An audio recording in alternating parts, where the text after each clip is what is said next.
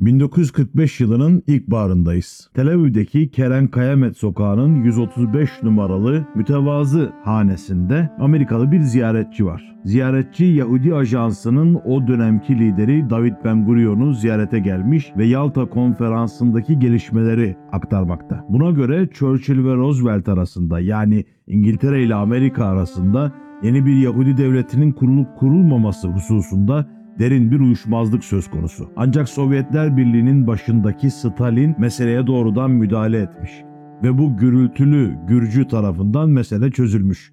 Bir Yahudi devletinin kurulması kararlaştırılmış. Bu haberin David Ben Gurion'u sevindirmesini beklersiniz aslında. Ancak David Ben Gurion çok geçmeden Araplarla ciddi bir harbe başlayacağının farkında ve ziyaretçisini uğurladıktan sonra uzun uzadıya düşüncelere dalıyor. Aynı günlerde Berlin'de Nazilere yardım etmekte olan Müftü Emin el-Hüseyni de meselenin kendisi için bambaşka bir yönde seyretmekte olduğunu fark etmiş. Ve savaşın son günlerinde burada işimiz bitmiştir. Herkes Filistin'e dönmenin bir yolunu bulmalı ve orada savaşımızı yeni esaslar üzerinde yeniden başlatmalıyız diyerek çevresindeki Araplara ciddi bir servet dağıtmış. Bu arada hiçbir zaman Yahudi Ajansı'na bağlı bir ajan olduğunu fark etmeyeceği, Berlinli zannettiği Alman hizmetçiye de ciddi bir bahşiş bırakmayı ihmal etmemiş. Ancak tam kaçmaktayken Fransızlar tarafından yakalanmış ve Fransız Başbakanı Leon Blum Amerikalı Siyonistlerle görüşmeye başlamış. Siyonistler Müftü Emin el-Hüseyni'yi devralmak ve yargılamak istiyorlar. Fransız Dışişleri Bakanı George Bidault bu pazarlığı bozuyor ve Müftü Emin el-Hüseyni'ye bir telefon çekerek kaçması gerektiğini söylüyor. Müftü George Bidault'un bu ikazını emir telakki ediyor ve sahte bir Suriyeli pasaportu, yanında da yine sahte bir Amerikan askeri belgesiyle Kahire'ye giden T W A uçağına binmeyi başarıyor. Dört gün sonra Kudüs'teki Filistin direniş karargahına şifreli bir telgraf çekiliyor. Baba geri dön. Filistin'de kendisine karşı olan herkesi bastırmış ve Filistin'in babası haline gelmiş olan Müftü Emin el-Hüseyni'ye bir çağrı bu. Nitekim Emin el-Hüseyni Lübnan'daki karargahına birkaç gün içerisinde ulaşıyor ve on sekiz ay sürecek bir mücadelenin ilk adımlarını atıyor. Kudüs babasına kavuşmuş oluyor. Evet efendim, Eret serisindeyiz. Modern İsrail'in kuruluşunu anlatıyoruz ve dördüncü son videomuzdayız. Bu videomuzda bin dokuz yüz kırk sekize kadar meseleyi götüreceğiz ve modern İsrail'in nasıl kurulduğuna dair aklınızdaki bütün soruları gidermeye çalışacağız. Kağıt kalemleriniz hazırsa başlayalım.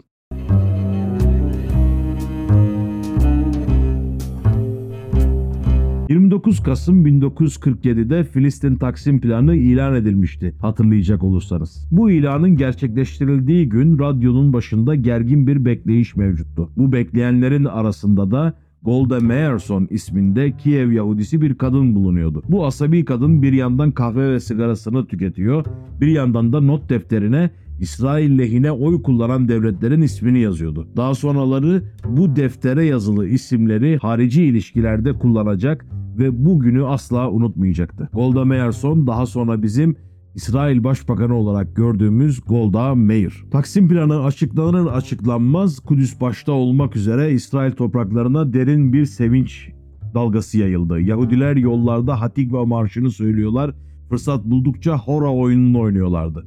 Hatta bu sevince Me'a Şarim'in dindar ve çekingen Yahudileri de katılmıştı. Haham efendiler sinagogların kapılarına çıkmışlar ve gelen geçene konyak ikram ederek "Lehayim" diye bağırıyorlardı. Yani şerefe diyorlardı. O gün arkadaşlarını ve dindaşlarını gören her Yahudi "Mazel Tov" diye haykırmadan duramıyordu. Yani karşısındakine "Tebrikler olsun, kutlu olsun" gibilerinden bu sevinci aktarıyordu. Belki o günlerde bundan memnun olmayan tek grup Nötrei Karta ismindeki şehrin koruyucuları anlamına gelen bu ismi taşıyan Hasidik cemaatti. Onlar bu kararın bir küfür olduğunu, İsrail'de bir Yahudi devletini ancak Mesih'in kuracağını söylüyorlardı. Fakat belki onların da içten içe buna sevinmiş oldukları tahmin edilebilir. Gerçekten bu karara sevinmeyen tek kişi vardı aslında, o da David Ben Gurion. O bu geceyi şöyle anlatıyor hatıratında. "Herkesle birlikte dans edemezdim. O gece şarkılar söyleyemezdim. Herkesi bu kadar neşeli görürken aklımda tek bir şey dolaşıyordu. Çok yakında bütün bu insanların büyük bir harbe gireceği ve bunların pek çoğunun artık aramızda olmayacağı gerçeği. Ben Gurion haklıydı. Filistin'i kimse bedavadan İsraillilere vermek konusunda pek hevesli değildi. Bunların arasında kutlamaları penceresinden gizli gizli seyreden Suriyeli yüzbaşı Abdülaziz Kerim de bulunuyordu. Kutlamalar henüz sona ermemişken Lod havalimanından Prag'a doğru uçtu ve Filistin direniş hareketinde kullanılmak üzere on bin otomatik tüfek, bin makineli ve iki yüz mitralyöz satın almak için pazarlıklara girişti. Müftü direnişe en bildiği yerden, Kudüs'ten başlamayı planlıyordu. Zaten bütün muhalefeti sindirmiş olduğu için Kudüs'ün yegane lideri oydu. Oysa Yahudiler arasında pek çok irili ufaklı sivil toplum kuruluşu ve hatta terör örgütü bulunuyordu. Bunlar zaman zaman birbirleriyle çatışıyorlar, zaman zaman barışıyorlar. Fakat bütün bu hareketler Siyonizmin menfaatine oluyordu netice itibariyle. Müftü kalabalıklara güveniyordu, sokağın gücüne güveniyordu ve kendisi için çok güzel doneler vardı o tarihlerde. Taksim planı ilan edilmeden on gün önce Lehili teröristler Şubeki köyüne saldırmışlardı ve burada beş sivil Arabı katletmişlerdi. Ayrıca Yafa kapısında iki Yahudinin bir Arap kızına tecavüz ettiği konuşuluyordu. Dolayısıyla müftünün elinde ciddi kozlar vardı ve bu kozları kullanmaktan çekinmedi. yirmi dokuz Kasım gecesi Kudüs sokaklarında dolaşan Yahudi Abraham Gil enteresan bir detayı fark etti. Araplar kapılarına haç ve hilal resimleri çiziyorlardı. Yani kendilerinin Hristiyan yahut Müslüman olduğunu, Yahudi olmadığını gösteren alametler çiziyorlardı kapılarına. Bu da aslında bir sonraki gün Yahudi dükkanlarının yağmalanacağı için açık bir işaretti. Bu sırada Yüksek Arap Komitesi'nin Genel Sekreteri Emil Guri de şehri dolaşmaya başlamıştı. Sabah bir Arap grubuyla karşılaştı ve kendilerine nereye gittiklerini sordu. Araplar Yahudilerin evini yağmalamaya gidiyoruz dediler ve haklıydılar. Birkaç saat içerisinde Arap sokağından çıkan şiddet Yahudi mahallesine taşmıştı ve bütün Yahudi evleri, dükkanları yağma edilmeye başlanmıştı. O sırada halen daha Kudüs'te bulunan İngilizler, bölge halkının deyişiyle Bobiler, meseleye müdahale etmemişlerdi. Zaten gidici olduklarının farkındalardı. Bu durum olayların büyümesine sebebiyet veriyor. Ve bu olaylar sırasında mesela Yahudi gazeteci Asher Lazar İngiliz kuvvetlerinin gözü önünde bıçaklanıyor. Fakat İrgun'da, Lehi'de, Hagana'da bir ölçüde hazırlık yapmış. Mesela Zivis Sinai ismindeki bir Yahudi baretta silahla kalabalığın ortasına dalıp Arapların üzerine ateş açıyor. Bunun üzerine Araplar Yahudi ticaret merkezine saldırıyorlar ve burayı ateşe veriyorlar. İrgun'a bağlı milisler de buna bir misilleme olarak Arapların işlettiği Rex sinemasını kundaklıyorlar. Böylece Filistin Taksim kararının üzerinden henüz kırk sekiz saat geçmeden şehir yangın yerine dönüyor. Abdülaziz Kerim'in Prag'a ticaret için gittiği sıralarda daha önceleri Hagana için çalışan, uluslararası ilişkilerde son derece maharetli olan bir gencin kapısına gri bir Ford yanaşıyor. Nahariye kibutsundaki bu genç daha evine yeni dönebilmiş ve Taksim kararının sevinciyle evinde ailesiyle vakit geçirmeye çalışıyor. Ancak Ford'dan uzanan kafa kendisine "Patron seni çağırıyor" deyince akan sular duruluyor. Burada kastedilen patron David Ben Gurion, çağrılan genç adam ise Ehud Avriel. Avriel tıpkı Abdülaziz Kerim gibi Prag'a gidip silah ticareti için anlaşma yapmak üzere görevlendiriliyor. Zaten Yahudiler uzun bir süredir hazırlık yapmaya başlamışlar. Mesela İkinci Dünya Harbi öncesinde Varşova'da Yahuda Arazinin yönettiği bir operasyon gerçekleştiriliyor ve burada tarım aletleri yapan fabrikalar kuruluyor görünüşte. Tarım aletleri yapan bu fabrikalarda aslında silah imal ediliyor fakat dağınık bir biçimde, parçalara ayrılmış bir biçimde kutulanıyor. Bu kutular İsrail topraklarına ulaşıyor. Tarım aleti gibi göründüğü için İngiliz gümrüğünden de rahatlıkla geçiyor. Fakat Hagana mensupları bunları nasıl birleştireceklerini biliyorlar ve depolarda gizlice birleştirerek ciddi bir mühimmat depolamayı başarıyorlar. Ayrıca mesela yine Amerika Harlem'de Slevin isminde bir Yahudi süt dükkanı gibi görünen bir dükkanı işletiyor. Dükkanın arka tarafında tekstil makinesi parçaları gibi görünen ufak ufak parçalarla silah imalatına başlıyorlar. Bu imalat sırasında yetmiş iki bin tane ufak parça hazırlamış ve tek bir vida eksik olmaksızın bunları İsrail topraklarına ulaştırmayı başarmış. Ancak Hagana'nın bu mühimmatı yeterli değil ve İkinci Dünya Savaşı mühimmat aktarımını ciddi bir biçimde aksatmış.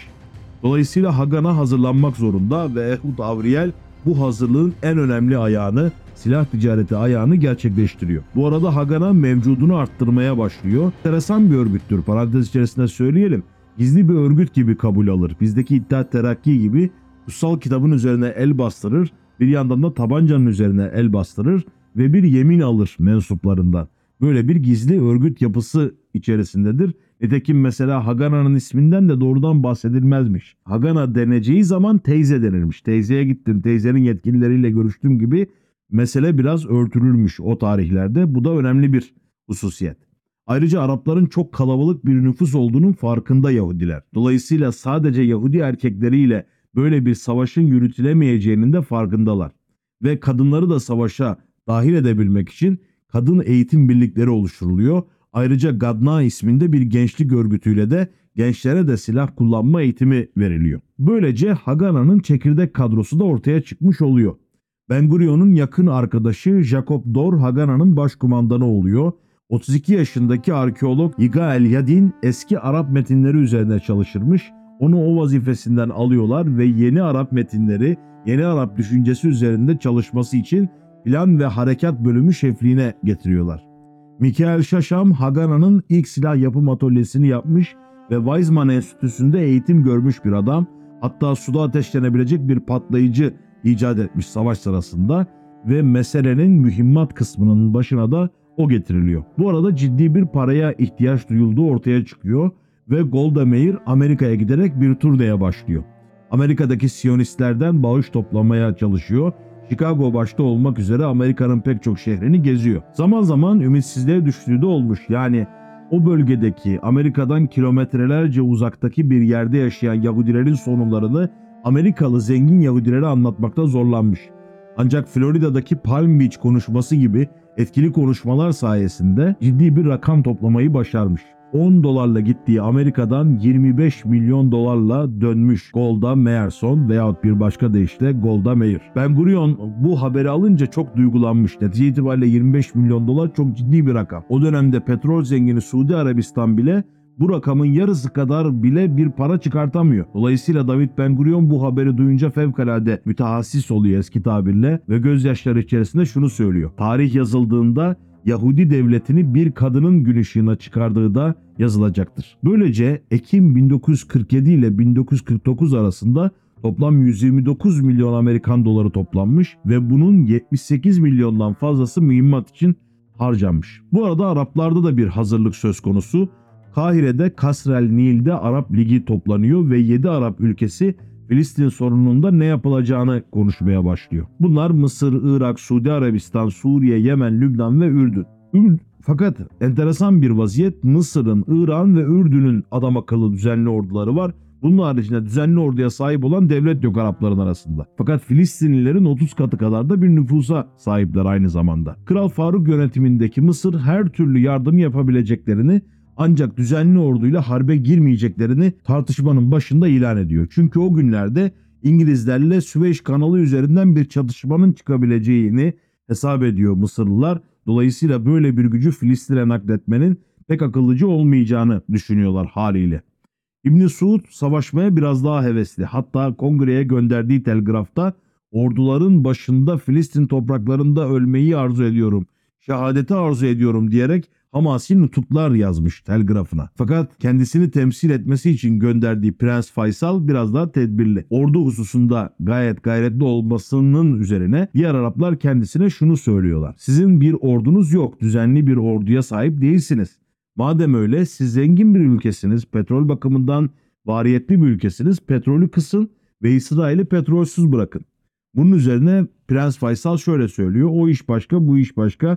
Meseleleri birbirine karıştırmayalım, biz Filistin için buraya toplandık gibilerinden meseleyi geçiştiriyor. Yani mesele menfaat olunca Prens Faysal da geri adım atıyor o tarihlerde. Ayrıca Iraklı Haşimilerin temsilcisi Nuri Said Paşa ki İstanbul'da askeri mektepte okumuş bir isimdir. İngilizlerin Filistin'den çıkmalarını bekleyelim diyor. İngiliz yanlısı bir tutumu var Nuri Said Paşa'nın. Dolayısıyla İngilizlerle papaz olmayı pek istemiyor. Fakat Lübnan Başbakanı Riyad Sulh bir gerilla savaşının başlatılması konusunda soydaşlarını ikaz ediyor. Ki kendisi de evinin yakınındaki bir matbaayı silah fabrikasına çevirmiş savaştan kısa bir süre önce.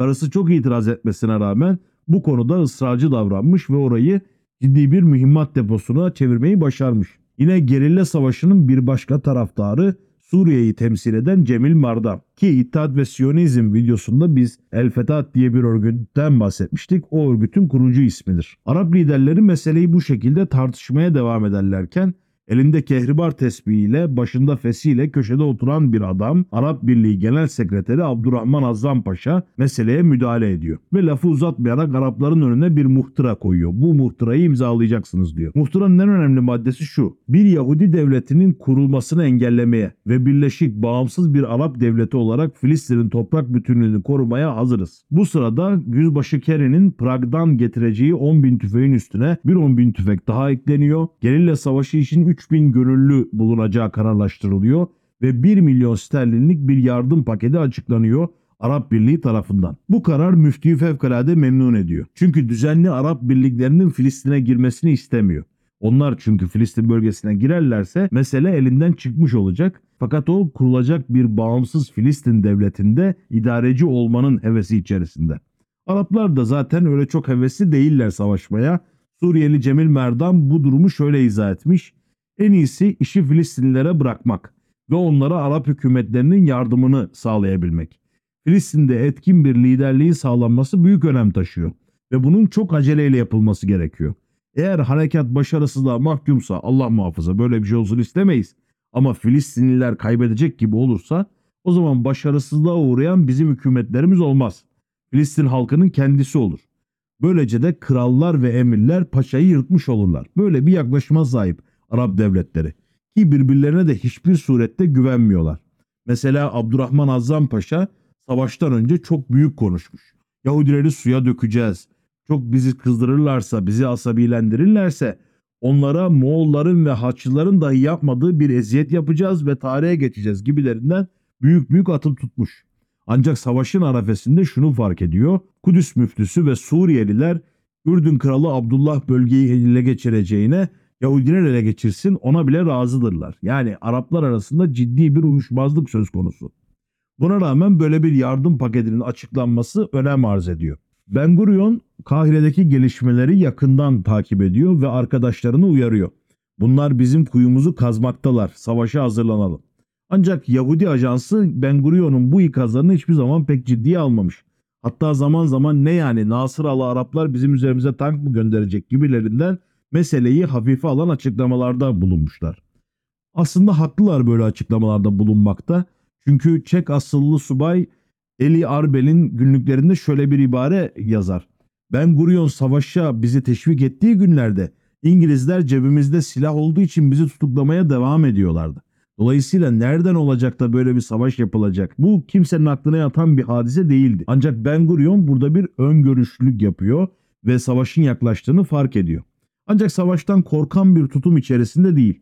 Çünkü çok iyi biliyor ki Arap uyuşmazlığı tarih boyunca Yahudilerin lehine sonuç veren bir hadise. Mesela ilk videomuzu izleyenler hatırlayacaktır. İlk Yuşuv kurulduğunda ve ilk göçmenler geldiğinde Araplar Yahudi köylerine saldırmışlardı. Bu saldırılar üzerine daha önce ellerine silah olmamış olan Yahudiler Haşomer diye silahlı bir teşkilat kurmak durumunda kalmışlardı. Yine Yafa'ya yapılan saldırılar Tel Aviv adında yeni bir yerleşim biriminin kurulmasını sağlamıştı. Ayrıca ikinci. Dünya Harbi sırasında bu bölgeye Nazilerin soykırımından ve zulmünden kaçıp gelen Yahudilere karşı Arapların takındığı tutum, bütün dünya kamuoyunu Araplara karşı hareket etmeye sevk etmiş ve İsrail davasına büyük bir destek yaratmıştı. Dolayısıyla David Ben Gurion meseleyi şöyle okuyordu: tehditleriyle Araplar başka türlü gerçekleştirmemize imkan olmayan olağanüstü başarılar kazanmamızı sağladılar. Şimdi Birleşmiş Milletler kararını reddetmeleri de bizim için her şeyi değiştirecek. Çünkü artık ele geçirdiğimiz her yeri topraklarımıza katmamız için meşru bir zemin kazanmış olacağız.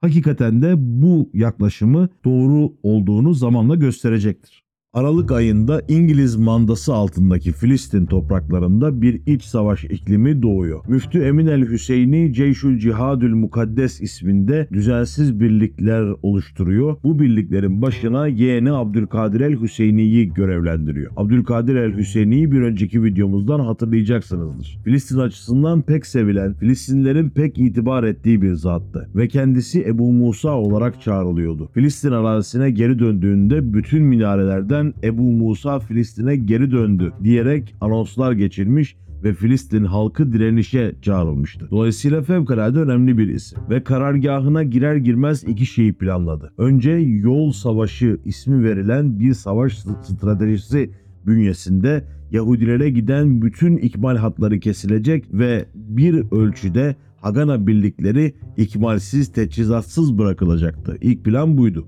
İkinci ve belki daha önemli plan haritanın üzerinde duruyordu. Haritanın ortasında Kudüs siyah bir nokta gibi görünüyordu. Abdülkadir el-Hüseyni orayı işaret ederek burayı boğacağız dedi. O günlerde Kudüs şehrinde yüz bin Yahudi yaşıyordu ve Abdülkadir el-Hüseyni Kudüs'ü muhasara altına aldı. Bu şehirde yaşayan Yahudileri uzun bir müddet ağır şartlar altında yaşamak mecburiyetinde bıraktı. İlk başlarda Arap birlikleri muvaffak olmuş gibi görünüyordu.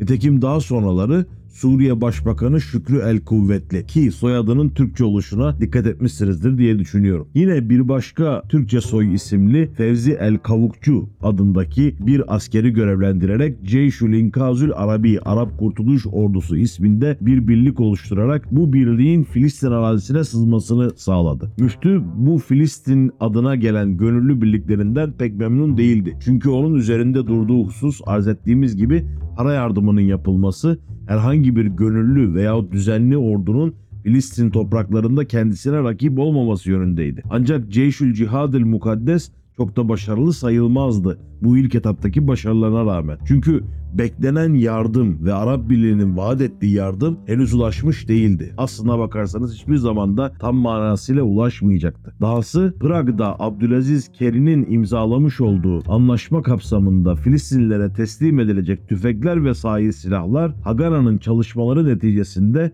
Filistin'e ulaştırılamamıştı. Dolayısıyla Filistinli askerlerin elinde ciddi bir teçhizat açığı vardı ve bunu çözmeye çalışıyorlardı. Bununla birlikte Ben Gurion ve arkadaşlarının eli de armut toplamıyordu. O günlerde Plan Dalet isminde bir planı devreye soktular. Buna göre bin dokuz yüz kırk yedi Taksim Anlaşması'nda Yahudilerin elinde bulunmayan fakat Yahudi nüfusun yaşadığı bütün kasaba ve köyler etnik temizliğe tabi tutulacak, bu bölgede yaşayan Araplar tamamen bölgeden uzaklaştırılacaktı ve derhal bu devreye sokuldu. Hayfa başta olmak üzere pek çok Arap Yahudi yerleşiminde Araplar uzaklaştırıldı. Burada Emin el-Hüseyni'nin bir hatası daha vardır. Onu da söylemek lazım. Kendisi bir rekabetten korktuğu için kendisine bağlı olmayan hiç kimseye silah vermiyordu ve bu noktada da hassas davranıyordu. Fakat bu Arapların silahsız kalmasıyla neticelenen bir hadise olmuştu ve Araplar Yahudi saldırılarına karşı tamamen savunmasız bir pozisyondaydılar. Bu bağlamda pek çok Arap köyü boşaltılmaya başlandı. Daha sonra Plan Dalet'in en önemli parçası olan Nahşon operasyonu ile de Kudüs'ü kurtarma harekatına girişildi. Plan Dalet hakkında bir parantez açıp söyleyelim.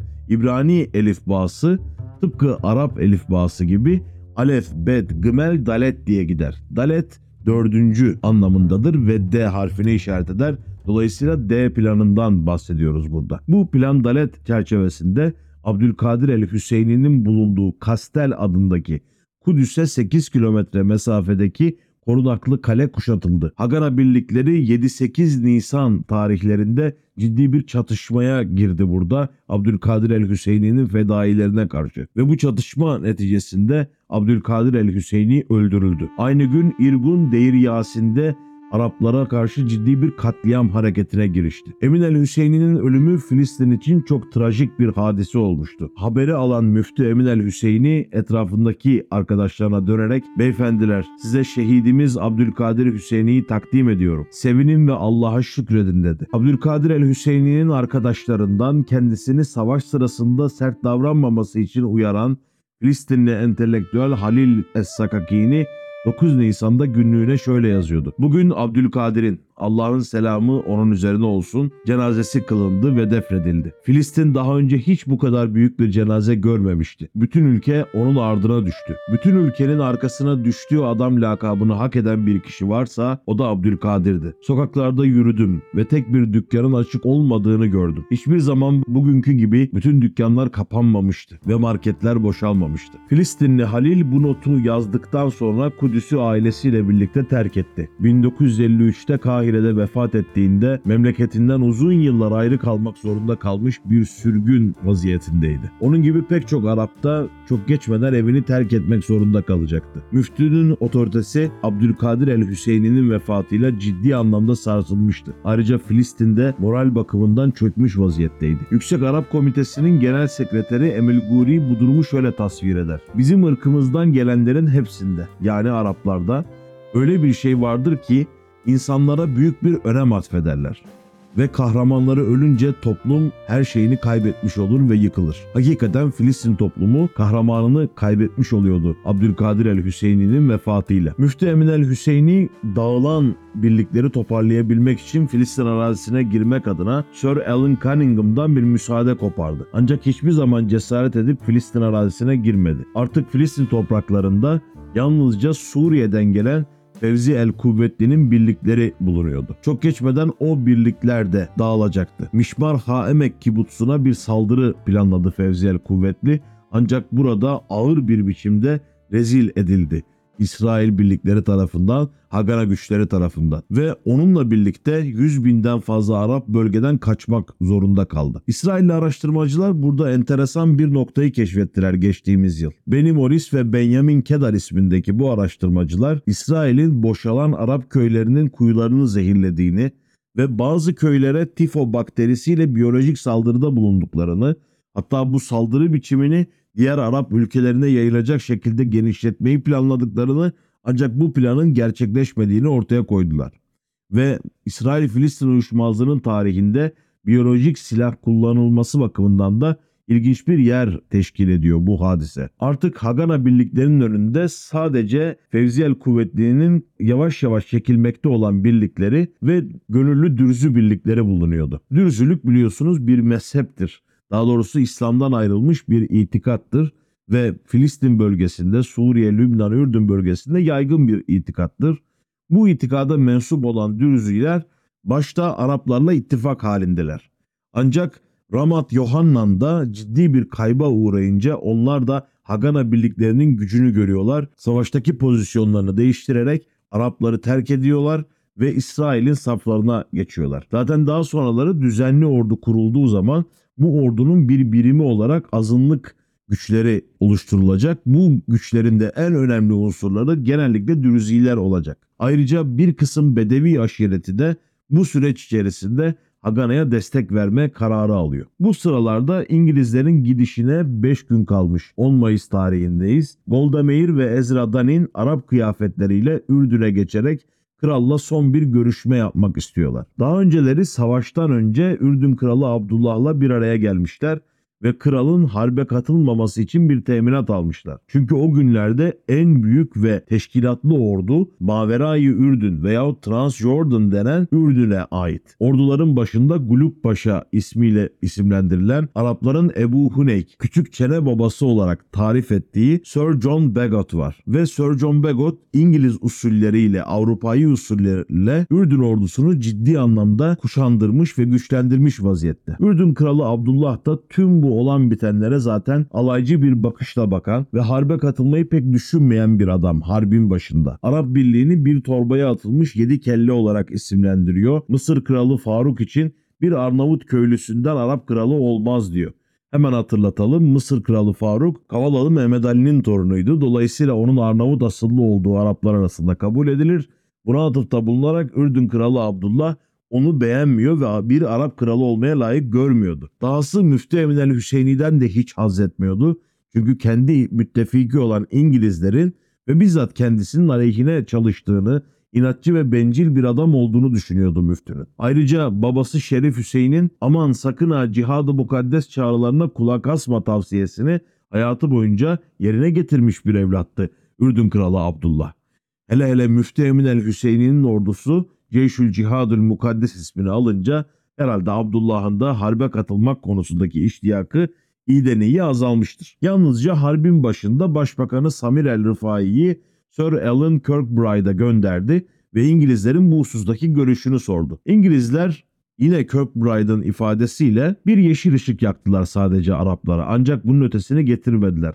Hatta Filistin bölgesine girmek isteyen bir kısım Arap müfrezesine de engel olmak için mücadele ettiler. Bu bağlamda İsmail Saffet Paşa'nın hatıralarında da İngilizlerin bir yeşil ışık yakmak noktasında pek de Arapların önüne engel koymadığına dair ifadelerini hatırlatmış olalım. Ve Golda Meir yine Arap kıyafetlerine bürünerek Ürdün'e geçmiş ve Ürdün Kralı Abdullah'tan bir teminat almıştı harbe katılmayacağına dair. İkinci defa, bu defa on Mayıs bin dokuz yüz kırk sekiz'de Ürdün Kralı Abdullah'ı ziyaret etti. Bu sefer yanında Ezra Danin'de bulunuyordu ve kraldan bu teminatın hala geçerli olup olmadığını öğrenmeye çalıştılar. Fakat arada önemli gelişmeler olmuştu. Arap Birliği Genel Sekreteri Abdullah Azzam Paşa, kralın yeğeni Prens Abdülilah'a şayet bu harbe katılmazsanız ve Kudüs'ü müdafaa etmezseniz Haşimilerin hain olduğunu ilan ederim diyerek bir tehdit savurmuştu. Ve bütün Arap devletlerinin katılacağı böyle büyük bir harpte Ürdün'ün bulunmaması büyük bir hata olarak görülecekti. Dolayısıyla Ürdün Kralı Abdullah'ın da eli kolu bağlanmış vaziyetteydi ve harbe istemeyerek de olsa katılmak mecburiyetindeydi. Golda Meir'e menfi bir cevap verdi bu toplantıda Ürdün Kralı Abdullah ve dedi ki, o zamanlar tek başınaydım. Şimdi beş Arap ülkesi benim arkamda. Artık onların arzularından bağımsız hareket edemem. Yine de benim saltanatımda Yahudilerin özgür bir biçimde yaşayacağını, meclisimizde yer alacağını temin ederim. Sokaktan gelen savaş talebine karşı koyamıyordu aslında Ürdün kralı. Çünkü Ürdün halkında da Filistin'e karşı, bu bölgede savaşılmasına karşı bir iştiyak söz konusuydu. Ve ikili oyunu artık devam ettiremez vaziyetteydi. Çok üzgünüm, gelecek günlerde dökülecek kana ve yakıp yıkılacak yerlere şimdiden yanıyorum. Yeniden karşılaşmayı ve ilişkilerimizin hiç kopmamasını dilerim diyerek Golda Meir'i uğurlamaya çalıştı Kral Abdullah. Tam kapıdan ayrılırlarken Ezra Danin krala dönüp şöyle diyor. Haşmet Meab, bize yardım etmediniz. Ancak camide namaz kılmaya gidince Kudüs'te halk sizin eteklerinizi öperken dikkatli olun. Çünkü onlar bir gün sizi de öldürebilirler. Size de yüz dönebilirler. Buna cevaben kral şöyle dedi. Ben özgür bir adamım ve bir bedeviyim. Atalarımızın geleneklerinden vazgeçip koruma ordusu içerisinde yürüyemem. Kaderimiz Allah'ın elleri arasındadır. on beş Mayıs yaklaşıyordu. İngilizler Filistin bölgesini terk edecekleri tarihi on beş Mayıs olarak belirlemişlerdi. on üç Mayıs'ta General İsmail Saffet, o zamana kadar Arap Birliği'nin emriyle yönettiği iç savaş ortamının gerçek bir savaşa döneceğinden emindi. Ancak ellerinde Filistin arazisinin düzgün bir haritası bile bulunmuyordu. Yani bu konuda iyi bir çalışma ortaya koyamamışlardı. Iraklılar hiçbir şekilde ortaya çıkmamış, herhangi bir birlik oluşturamamışlardı. Mısır dağınık bir vaziyetteydi, kendi iç meseleleriyle uğraşıyordu. Tek umut veren ordu Gulub Paşa'nın idaresindeki Ürdün ordusuydu. Zerka'ya konuşlanan birliklere de tamamen güvenilemezdi. Dolayısıyla belirli bir harekata girişme hususunda görüş birliğine varmamamız sebebiyle bizi bir felaket bekliyor. Bunun bir parçası olmayacağım diyerek istifasını sundu İsmail Saffet Paşa. Bir önceki gün Ürdün birlikleri Kfar Etzion'a girerek pek çok Yahudi'yi katledip bir kısmını esir almıştı. Buna misilleme olarak Hagana ve Palmah birlikleri Yevusi ve Kirşon operasyonlarını başlattı. Kudüs'teki ikmal hatlarını düzeltti ve Kudüs'ün içerisinde bir koridor açmayı başardı. Böylece Kudüs muhasarası tamamen ortadan kalkmış oluyordu. on dört Mayıs günü henüz Şabat başlamadan Yahudiler İsrail Devleti'nin kuruluşunu ilan etmek hususunda karar vermişlerdi. David Ben Gurion bağımsızlık bildirgesini imzalayacakların Avrupa'yı soyadlarından vazgeçmesi gerektiğini söylemişti. Bu bağlamda Golda Meir sonunda Golda Meir'e dönüşmüştü. Ayrıca Haredi Haham Yahuda Leib Maimon ve seküler kibutznik, yani solcu bir entelektüel olan Aharon Zisling ile beraber hazırlanmıştı. Yani İsrail toplumunun hem seküler tarafı hem dindar tarafı temsil ediliyordu. Bildirgede bir demokrasi atfı yoktu. Zaten kurulacak devletin demokratik bir devlet olacağı üzerinde tartışılmaya bile gerek duyulmayan bir hadiseydi. Bununla birlikte Ben Gurion'un karısı Paula bir madde eklenmesine yardımcı oldu. Bütün İsraillerin eşit olduğunu söyleyen maddeye cinsiyet bakımından da eşit olduklarını ifade eden bir madde ekledi ve madde şuna dönüştü. Din, ırk veya cinsiyete bakılmaksızın tüm sakinlerin sosyal ve siyasi haklarında tam eşitlik sağlanması. Sonuç olarak altı yüz altmış dört kelimelik bir bildiri hazırlandı ve saat on altıda Şabat henüz başlamamışken bunun okunmasına karar verildi. on dört Mayıs bin dokuz yüz kırk sekiz saat on altıda İsrail'in bağımsızlık bildirgesinin okunacağı duyuruldu. Yahudiler bildiri okunmadan önce sokaklara çıkıp hatikva okumaya başlamışlardı bile. Michi Harman o günleri şöyle tarif ediyor. Belgeyi imzalayan grup Yahudi nüfusunun birçok kesimini temsil ediyordu. Revizyonistler ve işçi partisi üyeleri vardı. Komünistler, sosyalistler, kapitalistler, kibutznikler, moşhavnikler ve şehir halkı vardı. Haredi hahamlar vardı ve ateistler de grubun içerisindeydi. otuz beş erkek, iki kadın, otuz beş Aşkenazim, çoğunlukla Ruslar ve Polonyalılar, iki Mizrahim, bir Seferat ve bir Yemenli. İmza sahibi İsrail topraklarında doğmuş tek bir kişi vardı ve imza sahiplerinin yalnızca birkaçının ana dili İbraniceydi. Bildiri David Ben Gurion tarafından okundu ve bildiri sona erdiğinde Haham Maimon şöyle dua ettirdi cemaate. Bize hayat verdiğin, bizi ayakta tuttuğun ve bugüne ulaşmamıza yardım ettiğin için sana övgüler olsun. Ey Tanrımız, ey Yahve, ey Elohim, evrenin kralı. Toplananların buna cevabı tek bir ağızdan amin demek oldu.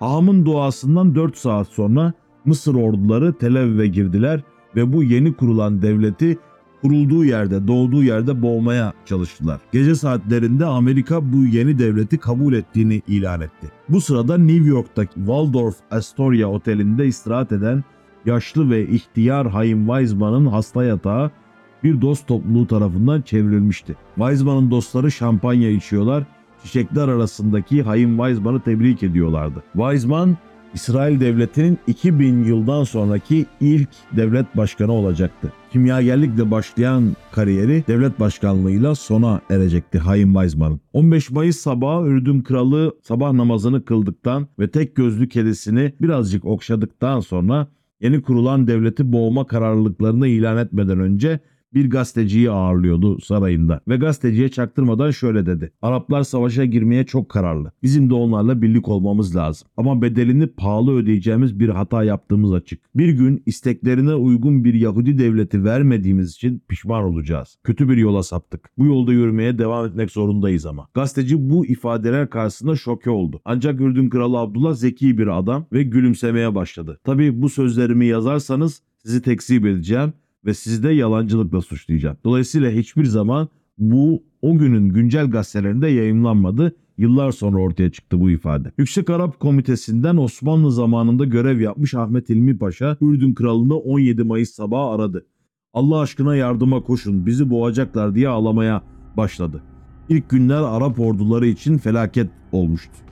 Arap Birliği Genel Sekreteri Azzam Paşa, Ürdün Kralı Abdullah'a ulaşarak Kudüs'ü kurtarın ve sizin olsun. Hiçbir şey istemiyoruz. Siz de Kudüs'ün kralı olun. Yoksa babanızın Aksa'daki mezarını bile kurtaramayacaksınız. Ürdün Kralı bu teklif üzerine Azzam Paşa'yı öptü ve hayal kırıklığına uğramayacaksınız diyerek onu temin etti. yirmi altı Mayıs'ta Hagana ve diğer birlikler birleşerek I D F, İsrail Defense Forces kuruldu. Yani İsrail Savunma Birliği kuruldu. İrgun biraz uzak dursa da Haziran'da Altalena hadisesinden sonra sindirildiler ve teslim olmak zorunda kaldılar. Haziran döneminde savaşa kısa bir mütareke veriliyor ve İsrail savunma birlikleri İrgun'a ait olan Tel Aviv'deki Altalena gemisine saldırıyor. Bu saldırıda pek çok İrgun mensubu da vefat etmiş, öldürülmüş. Bu bağlamda İrgun sindirilmiş. Artık İsrail'in de düzenli bir ordusu var, yani harbe katılacak. Aynı gün Kudüs'ü saran Arap birlikleri Yahudilerin on iki saat içerisinde teslim olmaması halinde eski Hurva sinagogunun yıkılacağını ilan ettiler. Hurva sinagogunu da yine ilk videomuzdan hatırlayacaksınızdır.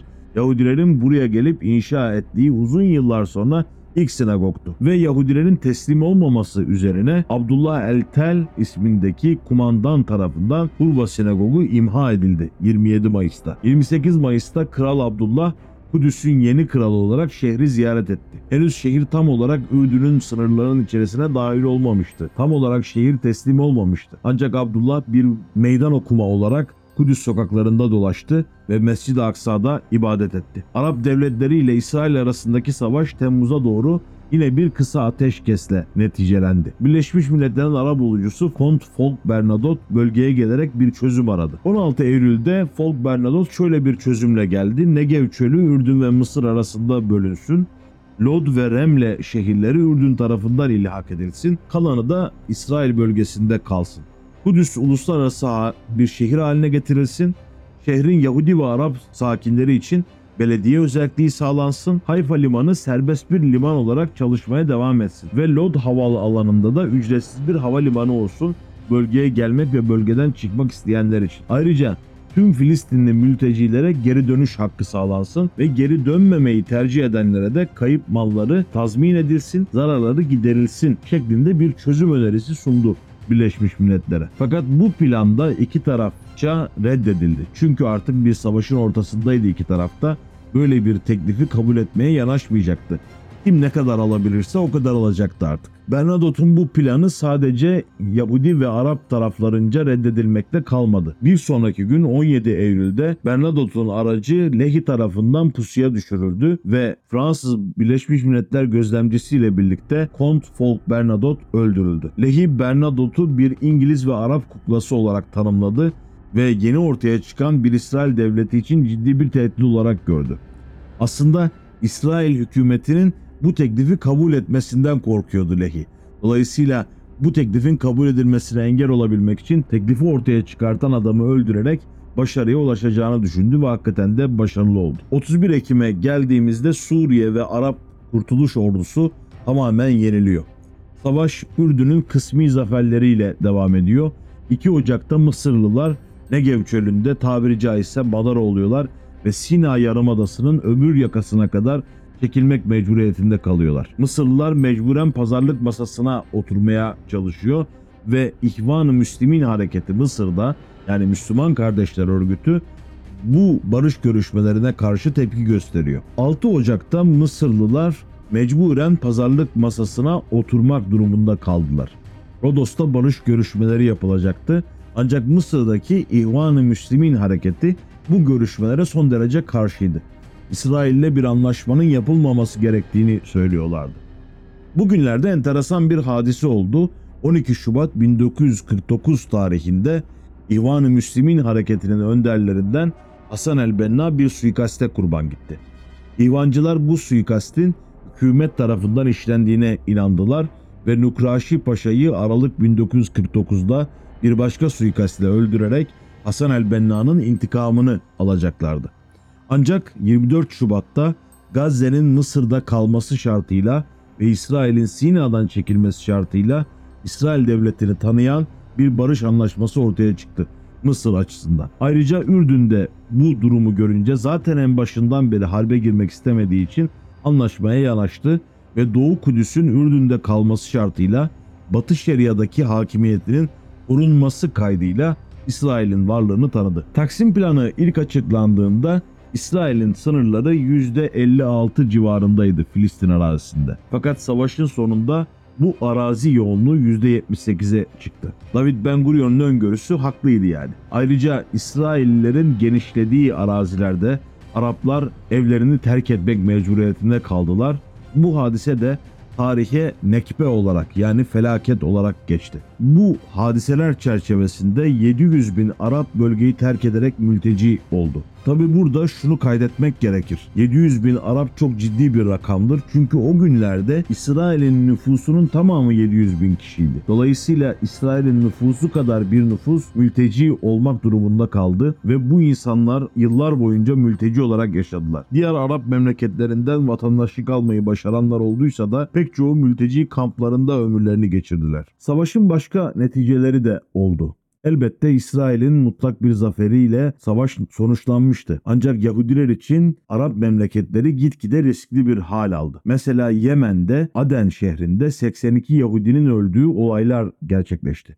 Yine kırk sekizin başlarında kan iftirasından doğan söylemlerle bazı Yahudilerin evleri ve dükkanları yağmalandı. Yeni kurulan İsrail devleti bin dokuz yüz kırk dokuz ve elli yılları arasında sihirli halı operasyonu denen bir operasyonla Yemenli Yahudileri İsrail'e kaçırmayı başardı. Irak'ta bin dokuz yüz ellide bir göç yasası çıkartıldı Nuri Said Paşa'nın önderliğinde ve Yahudilerin vatandaşlıklarını ve mallarını terk etmek kaydıyla bölgeyi terk edip İsrail'e gitmeleri teşvik edildi. Ancak İsrail Ezra ve Nehemya operasyonlarıyla bu göçmenleri kabul etmesine rağmen bunların kademe kademe gönderilmesinden yanaydı. Nuri Said Paşa bundan pek memnun olmadı ve göç yasasını daha şiddet bir biçimde uyguladı. Pek çok Yahudi hiçbir mal varlığını yanına alamadan bir parça kıyafetle, bir torba elbiseyle Irak topraklarını terk etmeye çalıştı. Tabii bu süreci hızlandıran hadiselerden bir tanesi de Irak'taki Mesuda Şemtov sinagogunun bombalanması hadisesidir. Çok enteresan bir meseledir. Bugün bazı araştırmacılar bu sinagogun Yahudi göçünü hızlandırmak için bizzat Siyonistler tarafından bombalandığını iddia ediyorlar ama bu tefsik edilmiş, delillendirilmiş bir hadise değil. Ancak bir iddia olarak ortaya konuyor. Bunu da söylemiş olalım. Netice itibariyle yüz otuz bin Mizrahimi Irak Yahudisini bünyesine kabul etti. Tam bu aralarda bin dokuz yüz elli birde Ürdün Kralı bir cuma namazı için Kudüs'e gelmişti ve Müslüman Kardeşler Örgütü'ne bağlı, İhvan'a bağlı Mustafa Şükrü Aşu isminde bir saldırgan tarafından Kral Hüseyin ve torunu Prens Hüseyin bin Talal kurşunlandı. Hüseyin bin Talal göğsündeki madalya sayesinde bu kurşunlardan kurtuldu. Ancak Ürdün Kralı hayatını kaybetti. Yani Ürdün Kralı Abdullah'ın ölümü tam da Ezra Dani'nin savaşın başlangıcında onu uyardığı gibi oldu. Filistinliler sizin arkanızda durmaz, bir gün gelir sizi de vururlar dediği hadise gerçekleşmiş oldu ve Ürdün Kralı Abdullah Filistin topraklarında hayatını kaybetti. Saldırgan hemen yakalandı ve öldürüldü. Üzerinde "Öldür ki yaşayasın, öldür ki güvende kalasın" yazan bir, bir muska bulundu. O sırada sürgündeki Filistin hükümeti olarak kendini lanse eden Hükümet-i Umumiye Filistin'in başında bulunan Emin el-Hüseyni tarafından planlandığı söylendi. Nitekim saldırgan Mustafa Şükrü Aşu'nun Hüseyni ile akrabalığı bulunuyordu. yirmi bir yaşında bir Arap genciydi Şükrü Aşu. Bununla birlikte Hüseyni ailesinden bazı kimseler bu saldırıyı planlayanlar arasında oldukları gerekçesiyle idam edildiler. bin dokuz yüz elli ikide Arap-İsrail Savaşı'nda kendini gösteren General Muhammed Necip önderliğindeki Hürsubaylar Cuntası Kral Faruk'u devirerek uzun yıllar süren hıdivlik sürecini sona erdirmiş oldular ve Mısır bir askeri cuntayla idare edilmeye başlandı günümüzde olduğu gibi. Daha sonra hareketin başına altı gün savaşlarına Filistin bölgesini sürükleyecek olan Cemal Abdülnasır geçecekti ve Arap milliyetçiliği bambaşka bir boyut kazanacaktı. Ancak o da bir başka videomuzun konusu olsun. Artık Filistin bölgesi İsrail'in mutlak hakimiyeti altındaydı. Araplar bir zamanlar mutlak hakimi oldukları bölgede azınlık pozisyonuna düşmüşlerdi ve Arapların arasında fedailer denen belirli terörist gruplar veyahut gerilla grupları oluşmaya başlamıştı. Bunlar gerek Müslüman kardeşler tarafından destekleniyordu, bazen de sol tandanslı sosyalist örgütler tarafından destekleniyorlardı. Bu örgütlerin içerisinde bir delikanlı vardı. Bu delikanlı bin dokuz yüz kırk sekizdeki harp sırasında savaşmış ve Filistin'de mücadele vermişti. Mücadele kaybedilince Mısır'a geri dönmüş ve Filistinli Öğrenciler Birliği'nin başına geçmişti. Ateşli bir antisiyonisti, aslen Gazze'liydi, El-Hüseyni ailesine mensuptu ama Gazze'li El-Hüseynilere mensuptu. Yani Kudüs'lü El-Hüseynilerle bir akrabalığı bulunmuyordu ve ailesi Mısır'a yerleşmiş bir aileydi. Bu gencin tam adı Muhammed Yasir Abdurrahman Abdurrauf Arafat El-Kudva El-Hüseyni idi. Fakat İslam'ın ilk erkek şehitlerinden olan Yasir'in adını ve onun künyesini yani Ebu Ammar'ı tercih ediyordu. Ayrıca Arafat soyadını da korumak niyetindeydi. Artık anlamışsınızdır diye düşünüyorum. Yasir Arafat'tan bahsediyoruz. Yasir Arafat bu tarihlerde bin dokuz yüz ellilerin ortasında Fedailer Hareketi'ne katılacak ve Arap Milliyetçiler Hareketi'nin kurucusu George Habaş'la birlikte gelecek yılların en çok duyulan ismi olacaktı. Yasir Arafat bin dokuz yüz elli dokuzda da Hareket el Tahrir el Vataniyel Filistini yani El Fetih'i veyahut Fetah örgütünü kurdu ve bu tarihten sonra da Filistin mücadelesinin en önemli ismi haline geldi. Tabii biz bin dokuz yüz kırk sekize kadar bu hadisenin detaylarını anlatmaya çalıştık. bin dokuz yüz kırk sekizden sonra barış umudu tamamen uzaklaşmıştı bu topraklarda. Aslına bakarsanız Araplarla Yahudilerin paylaşamayacak çok şeyi yoktu. Şabat günlerinde kandil yakmaları yasak olduğu için kandil yağlarını doldurmak ve bunları yakmak üzere Arap komşularından yardım alıyordu Yahudiler. Sukot bayramlarında Arap komşularına badem götürüyorlardı. Hristiyan Araplar Paskalya bayramı geldiğinde bal ve ekmeklerden oluşan tabaklar hazırlayıp Yahudi komşularına ikram ediyorlardı. Hatta çok enteresan bir hikaye anlatılır. Bir Arap genci bir Yahudi kızına aşık olmuş, ondan uzun bir dönem haber alamamış ve bir gün çatışmalar sırasında karşı tarafta İrgun'un saflarında, belki Lehi'nin saflarında sevgilisini görmüş derler. Dolayısıyla böyle yakın ve birbiriyle anlaşabilecek iki topluluk hırsların, bencilce arzuların pençesinde ve yanlış siyasi kararların pençesinde savaşmak durumunda kaldı ve bir savaşın içerisine itildi. Bu dramın halen daha devam ettiğini görüyoruz. Hikayenin bundan sonrası aslında bizim vaat ettiğimiz video içeriğinin ötesine gidiyor. Biz Eret serisinde modern İsrail'in kuruluşunu anlatmaya çalışmıştık ve modern İsrail'in bağımsızlık savaşı olarak görülen bin dokuz yüz kırk sekiz Harbi ile de bu sürece son veriyoruz. dört video yaklaşık dört buçuk beş saatlik bir zaman diliminde sizlerle beraber olduk ve bu zorlu süreci özet bir biçimde, belki ileride geri dönüp bakacağınız bir video arşivi biçiminde hazırlamaya çalıştım. Umarım memnun kalmışsınızdır, istifade edilebilmiştir. Bir farklı bakış açısı, meseleye dair biraz daha derinlikli bir bakış açısı kazanabilmişizdir, kazandırabilmişizdir diye umut ediyorum. Sizler de buna benzer içeriklerin gelmesi için kanalımıza destek verirseniz bizleri memnun edersiniz. En büyük desteğiniz de bu videoları izlemek ve bu videoların daha fazla insana ulaşmasını sağlamak olacaktır diye düşünüyorum. Umarım sizler de bu desteği bizden esirgemezsiniz. Evet, serimize son verirken yine bir insanlık dramıyla karşılaştığımız bu bölgede barışın, huzurun, sükunun, bereketin ve refahın tekrardan hakim olmasını ve bu bölgedeki insanların barış içerisinde yaşayabilmelerini umut ettiğimizi söyleyelim ve bu güzel temennilerle bu video serimize son verelim. Hakla kalın, hukukla kalın, sağlıcakla kalın efendim.